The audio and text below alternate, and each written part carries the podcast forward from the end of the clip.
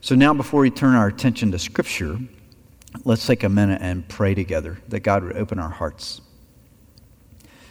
Holy Spirit, our hearts would remain closed and hard to you unless you come and open them. So, right now, we invite you in. We ask you to do that. Show us. Show us how much we need everything that God the Father offers us here through the Scriptures. Show us how much we need Jesus to be our Savior and Redeemer. Give us ears to listen and hearts to embrace all that you teach us today. We pray in the name of Jesus Himself. Amen. So, we're in the middle of a, a sermon series where we're learning how to speak good news about Jesus. Fancy word for that process is evangelism. We're learning about evangelism, learning how to speak the good news, the, the gospel, in Latin, the evangelium, to other people, to our neighbors, to our friends, our family, our coworkers, our classmates. We're part of a people who have been doing this for 2,000 years. So we're looking at the book of Acts that reminds us that uh, the first generations of Christians were spreading all over the world, taking with them good news about Jesus. And we're at a point in the book of Acts, chapter 16, where Paul and Silas are traveling on a missionary tour. We'll see a map that shows us the part of the world that they were in. Today, we would call it Turkey. And uh, then they cross over uh, the sea and enter into what's modern day Greece. And last week we read a story about uh, how they encountered a woman named Lydia in the city of Philippi. Well, today we'll continue the story of what's happening in Philippi. Uh, it may seem a bit staged when you first hear this story, because here are two missionaries, Christians, at midnight inside a jail cell, and uh, it seems like they're not suffering at all. They're just kind of happy guys who are praying and singing worship songs there in the prison. And an earthquake happens, so they're able to go free. Uh, the jailer shows up. He's quaking with fear because all those under his responsibility have opportunity to escape now. And he tees up these missionaries with just a perfect question, doesn't he? He says, Sirs, what must I do to be saved? And uh, then they give him an answer, kind of a one sentence presentation of good news about Jesus. And it all seems a little fake until you remember how real it is. These men were preaching about Jesus, and they were accused by people in Philippi of doing things that weren't Roman enough. Well, Paul and Silas were Jewish. So, surprise, they're, they're acting and behaving and talking like people who believe the scriptures of the Old Testament, and they're, they're talking about Jesus. So, they're arrested, and a very real sentence is imposed. They are beaten with heavy wooden rods, and then, without any treatment for their wounds, without any food, they are thrown into maximum security. You'll hear it described as the innermost cell of this prison. It's nighttime, so all the prisoners have been moved together into this one cell for security overnight. And it's in that kind of circumstance of suffering that Jesus shows up and shows how willing he is to rescue someone who needs to be saved. Let's listen as Carrie reads for us the scriptures for the day.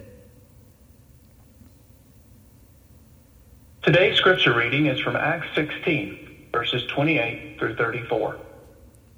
But Paul cried with a loud voice, Do not harm yourself, for we are all here.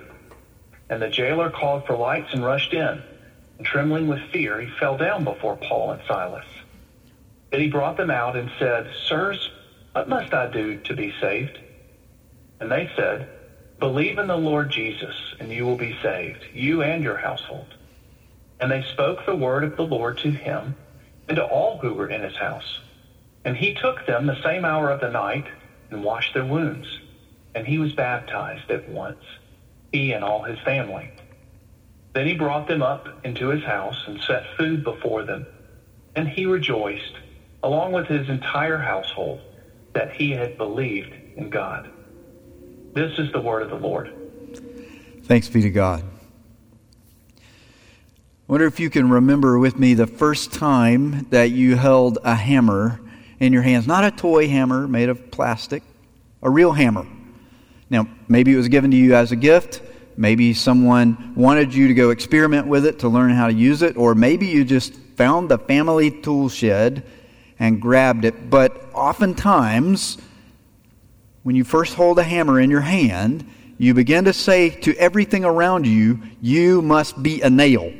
And so you find everything, and bam, I've got a hammer in my hand, and hammers are made for hitting nails, and I want to hit stuff, so everything I see must be a nail. Well, the human heart has a wide range of needs. People are different.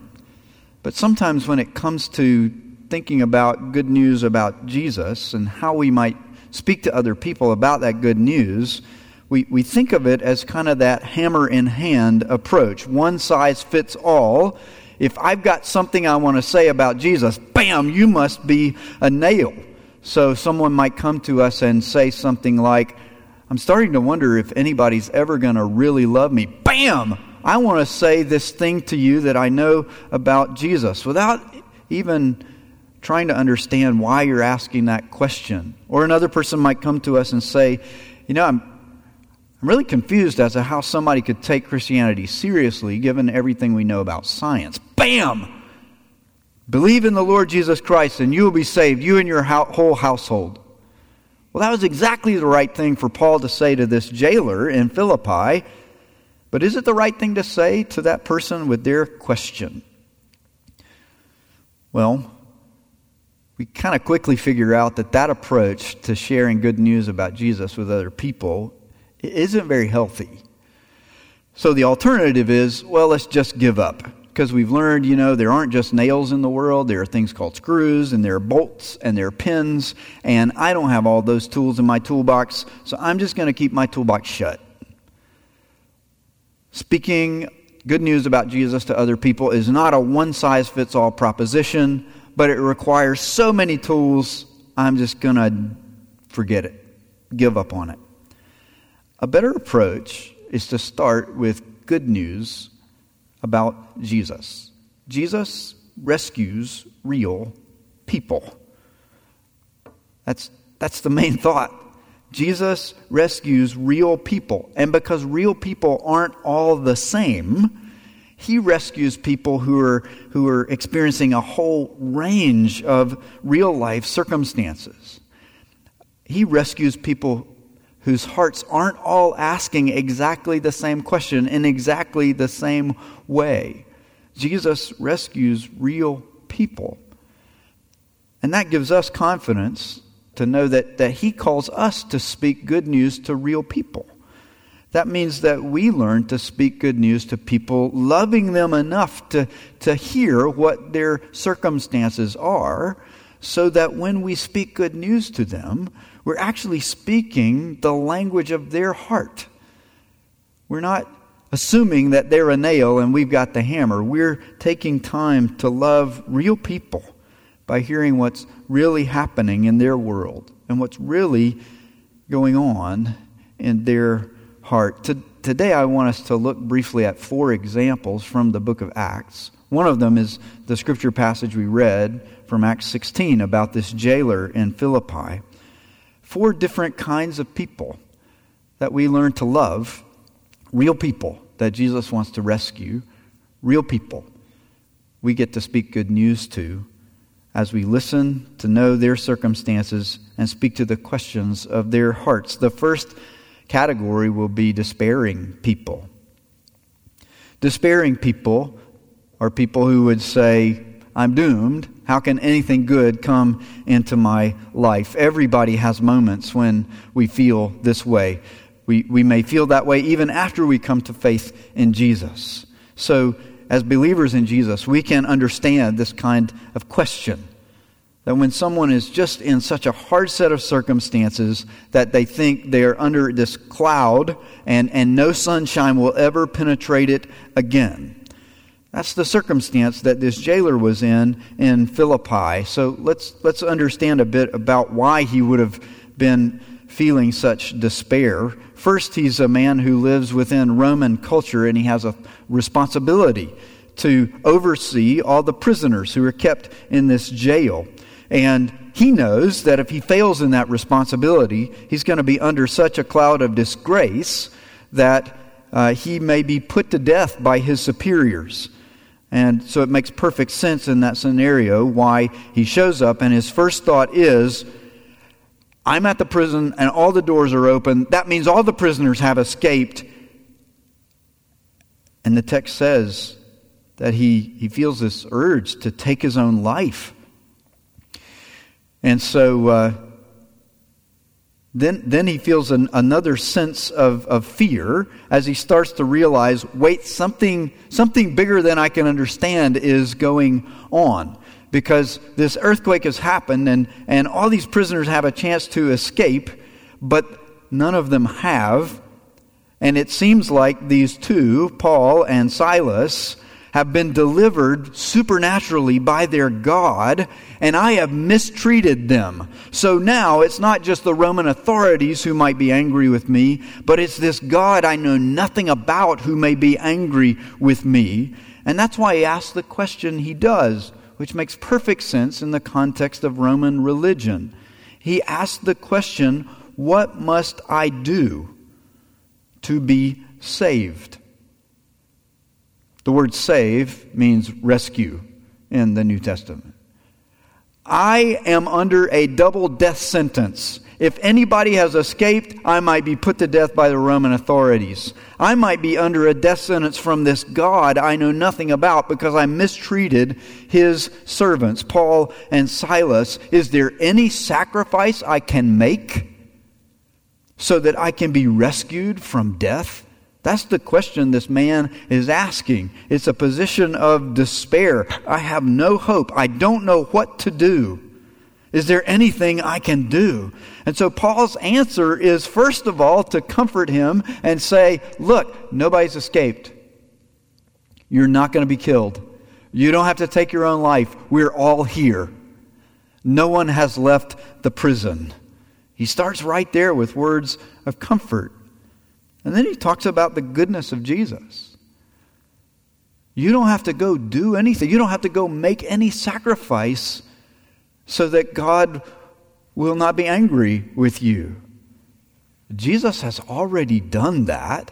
And all you have to do is trust in Him. There's a little play on words going on in this uh, scripture passage as the, the, the, the jailer says to Paul and Silas, Sirs, what must I do to be saved? The word for sirs is the same as the word for Lord. So, my lords, what must I do to be saved? And Paul says, We aren't the lords. Trust in the Lord, and you will be rescued from this sentence of death, from this fear of anger turned against you. Sometimes, sometimes the people that we interact with in this world are in a place of great despair. What does it mean to speak good news to despairing people? Well, first of all, we start with this truth Jesus wants to rescue despairing people. And when we have an opportunity to speak to others who are in that circumstance, we might start with comfort. What can we do to bring them comfort? Understand why they're feeling such despair. How can we show sympathy for? Can you imagine what it would have been like if, if Paul had made fun of this jailer? If he had said, Hey, Silas, this bozo over here thinks that there's something he should go do so God won't be angry with him. What a pagan he is. That's not where those who trust Jesus start in conversation with hurting people. Paul understands why this man is in such despair, so he begins with speaking comfort. And then he affirms Jesus' goodness and love. If you know someone who's in despair, you have an opportunity to speak good news to them about Jesus. Jesus is ready to meet you right here where you are no matter what, is, what has brought you to this place of despair. There are also eager people, not just despairing people. Some of the people that we know are eager to, to come to trust Jesus as their Redeemer. And so an eager person doesn't start by saying, I'm doomed. How can anything good come into my life? An eager person is just saying, I am ready to embrace this. Help me understand what I'm so eager to embrace. If we wanted to see an example of that, we would look at Acts chapter 8. Here, a man named Philip, a Christian, is uh, directed by the Holy Spirit to approach uh, another man who comes from Ethiopia, a court official. And, and that court official from Ethiopia has been in Jerusalem celebrating the Passover. He's a religious man. He doesn't need to be persuaded that God is real. He already believes that. He doesn't need to be persuaded that the scriptures reveal God to us. He's, in fact, reading the scriptures as he's on the road trip. Now, he's, he's not in a minivan uh, playing, an, playing this, you know, from uh, off Spotify. He, he is. Um, He's in a chariot and he's reading the scriptures out loud while he's riding down the road. You've got to do something to pass the time as you ride from Jerusalem to Ethiopia. And so we read that Philip runs up to him and, and he hears him reading the book of Isaiah the prophet. And he asks him, he asks the Ethiopian man, Do you understand what you're reading? And the guy's response is, How can I unless somebody helps me? And then we read later, the eunuch says to Philip, About whom is the prophet speaking? About himself or someone else? So the guy is reading the book of Isaiah. He's reading chapter 53, and he wants to know is Isaiah saying that he is the Redeemer, or is Isaiah saying that the Messiah is coming into the world? That's somebody who's very eager to understand what Scripture teaches about Jesus. That's a very different kind of circumstance from someone who's in despair.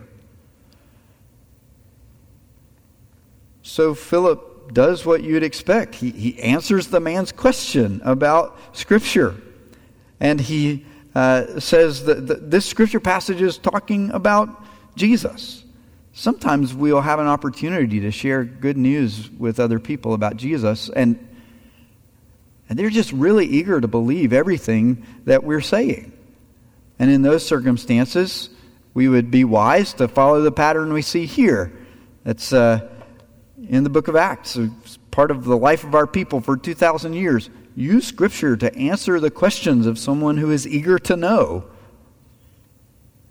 Use the Scripture to point them to Jesus. Focus on Jesus. It's interesting that uh, the as you read Acts chapter 8, this man going back to Ethiopia sees some water by the side of the road and he says, hey, Is there any reason we can't stop right here and I can be baptized? Now, Philip could have taken that opportunity to have a long, deep conversation about what baptism means and what's the difference between circumcision in the Old Testament, baptism in the New Testament. And uh, wait a minute, there's this whole thing called the Lord's Supper. Do you know anything about that? And oh, by the way, there are some Gentile Christians and, and Jewish Christians, and we don't all live by the same customs. And can we explain all that? Don't get caught up with the rabbit trails. When someone is eager to know about Jesus, use the scriptures to tell them about Jesus and focus on Jesus. You don't have to answer every question about Christian history and Christian theology and all the details. Focus on Jesus with someone who is eager to know Jesus. Jesus rescues all kinds of people. He rescues people who are in despair. He rescues people who are eager but don't yet know him.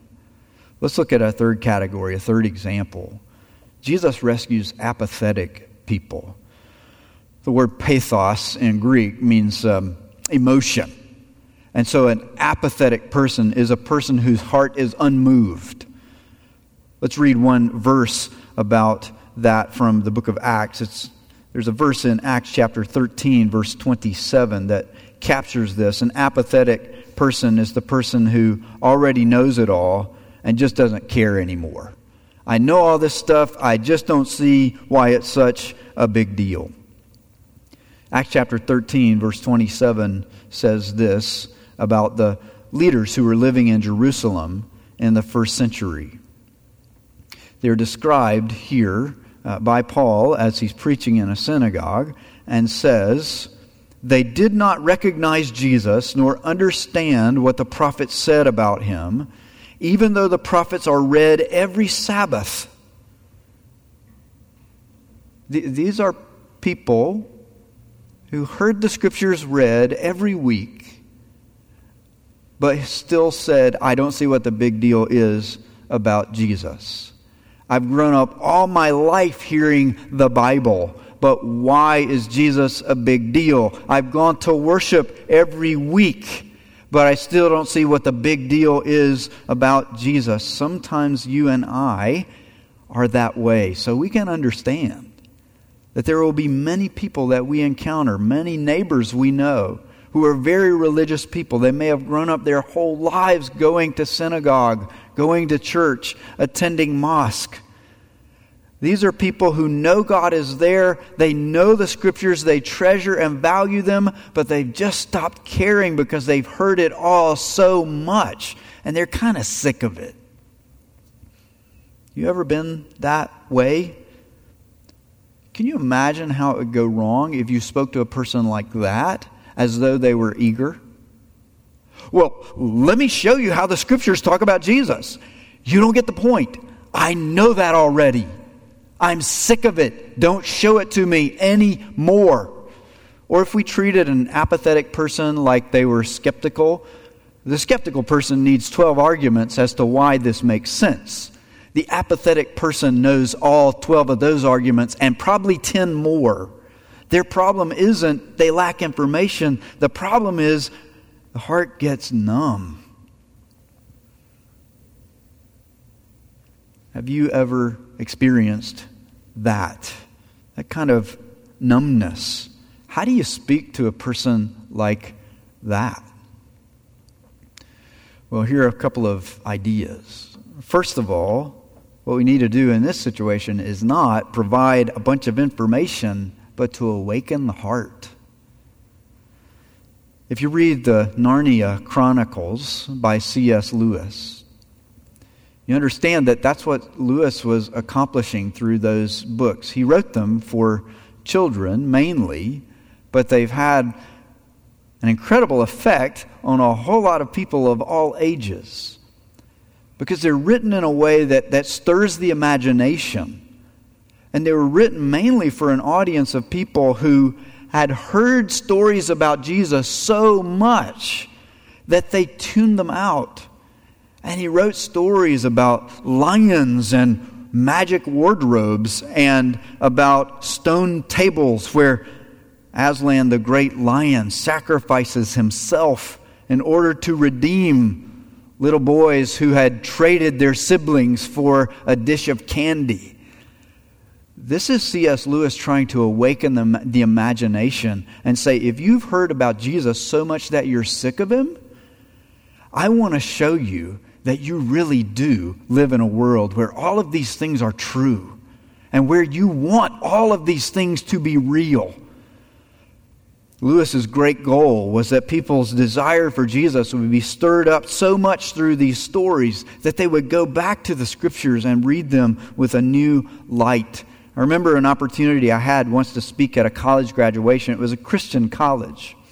And so um, I'd, I'd had a chance to teach one course at this college as well and saw the apathy on the faces of a lot of students in this Bible class. They were made to take and it was such a joy to be able to stand up and say to them, You've been sitting here for four years hearing a version of Christianity where people say they believe all of this and they don't live any of it.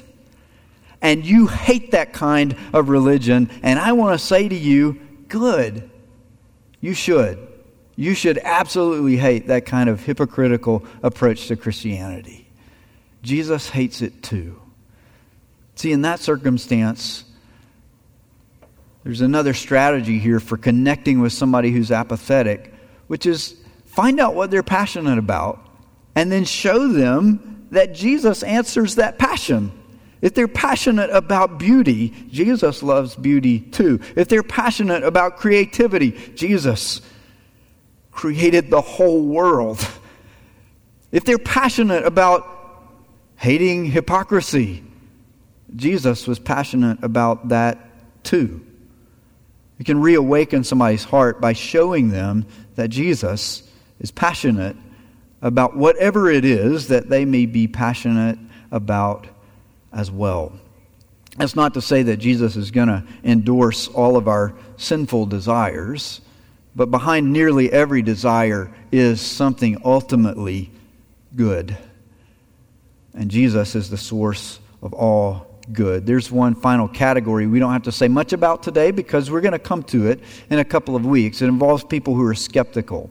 So, this is the person who says, How could anybody with a brain take Christianity seriously? No thoughtful person could believe this. And Acts chapter 17, I've highlighted a couple of verses here on this slide, gives us a great example of the Apostle Paul in the city of Athens talking to philosophers.